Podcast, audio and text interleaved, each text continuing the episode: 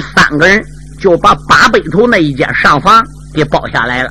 小二说可以，这写罢了脸拿茶吃茶。小二，什么是三位爷？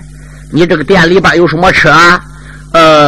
不瞒几位爷说，俺家虽然开这个旅社不小，可以说呢开的是个干活店。客人要买鱼要买肉给我钱，我去替你买，买来之后呢搁俺店里边加火。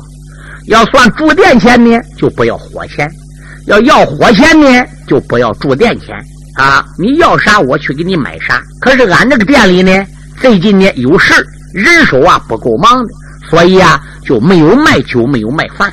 哦，赵匡胤说原来是这样，我啊给你1两银子，你给我打几斤肉来啊！天晚了恐怕这个鱼啊也就没有了啊，买点其他零碎的对着，回头来呀咱好红烧，你看怎么样？可以。这时候怎么样？小二接赵匡胤1两银子去给买菜去。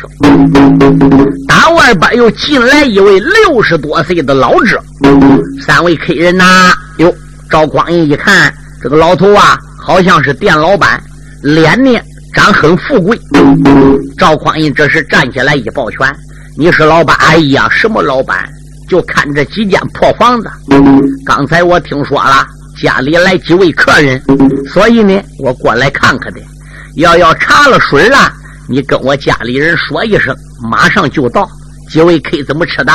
哦，赵匡胤说，听说你这个店开的是个干活店，要房钱不要火钱，要火钱不要房钱。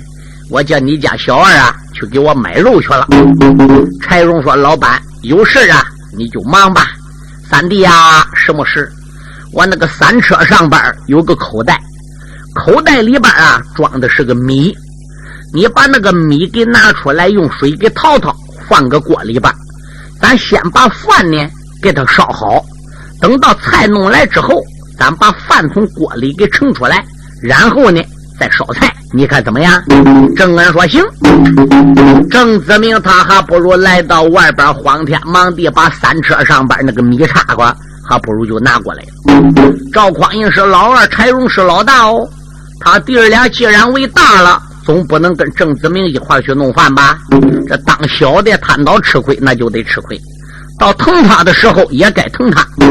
谁知道郑子明这个家伙从来就没弄过饭，对，这卖香油哪点饿哪点吃，有钱都给人，没有钱吃过贼一马都走，反眼都走人，吵你家把你牙都砸掉，鼻青眼肿。这个家伙是那样人，他哪点烧过饭呢？他把个叉口里米提过来，叉口里有多少米？叉口里最低还要有20来斤重米，他也没掏，心中暗想怎么掏法？掏有多费事啊？都有一点半点沙子磕头子，那又算什么呢？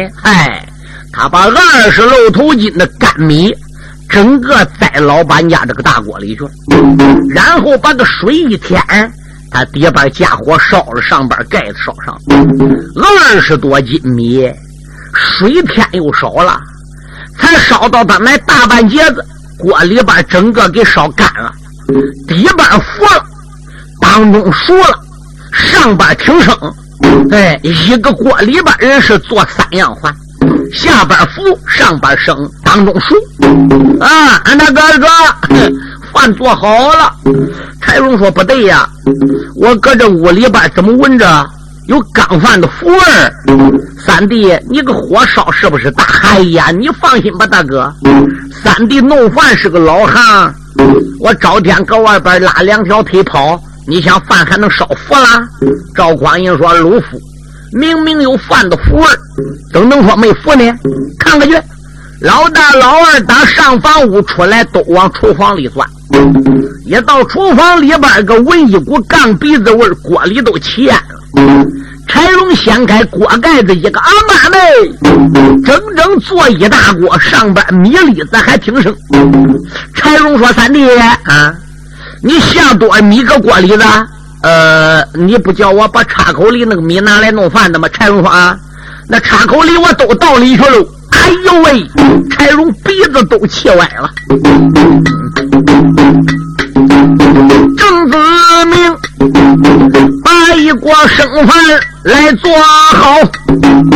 柴龙他一阵气得皱眉毛，哦哦哦，又不能哭来也不能笑啊，喊一那声，如父你不知听根苗，口袋里米是我多天用得粮啊，为什么一下放在锅里熬？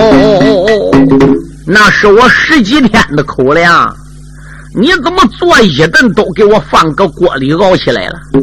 这往后吃啥那还得现买了？郑个人说，怎么着？那口袋里的米是十几天口粮？我跟你说，都锅里边现在做这个饭，你跟二哥一口不吃，月子我一人都饱了。哎，你要嫌生你别吃啊，大爹的平常我都吃这个玩意儿。嘴里边说着，这个家伙找来一个红盆，拿个大锅铲子，连底板糊的当中生的，他当中熟的上边生的，整个给他挖个盆里边，他端上房屋去了。哎，俺大哥吃不吃啊？你想柴荣一看那个饭怎么吃，嗯，当中有一点熟的，还给呲的奶刷黄，一股燎烟味儿。你说怎么吃吧？柴荣说不吃，你都吃吧。嘿，俺大哥你真疼我，二哥你吃不吃？赵匡胤笑了，大哥啊，整个都让他鲁父一人吃吧，难得他能吃下去。店家虽然说没有吃喝的，粮食总归有，俺会找店家约几斤米。俺弟儿俩熬点稀的吃点菜就够了，你看怎么样？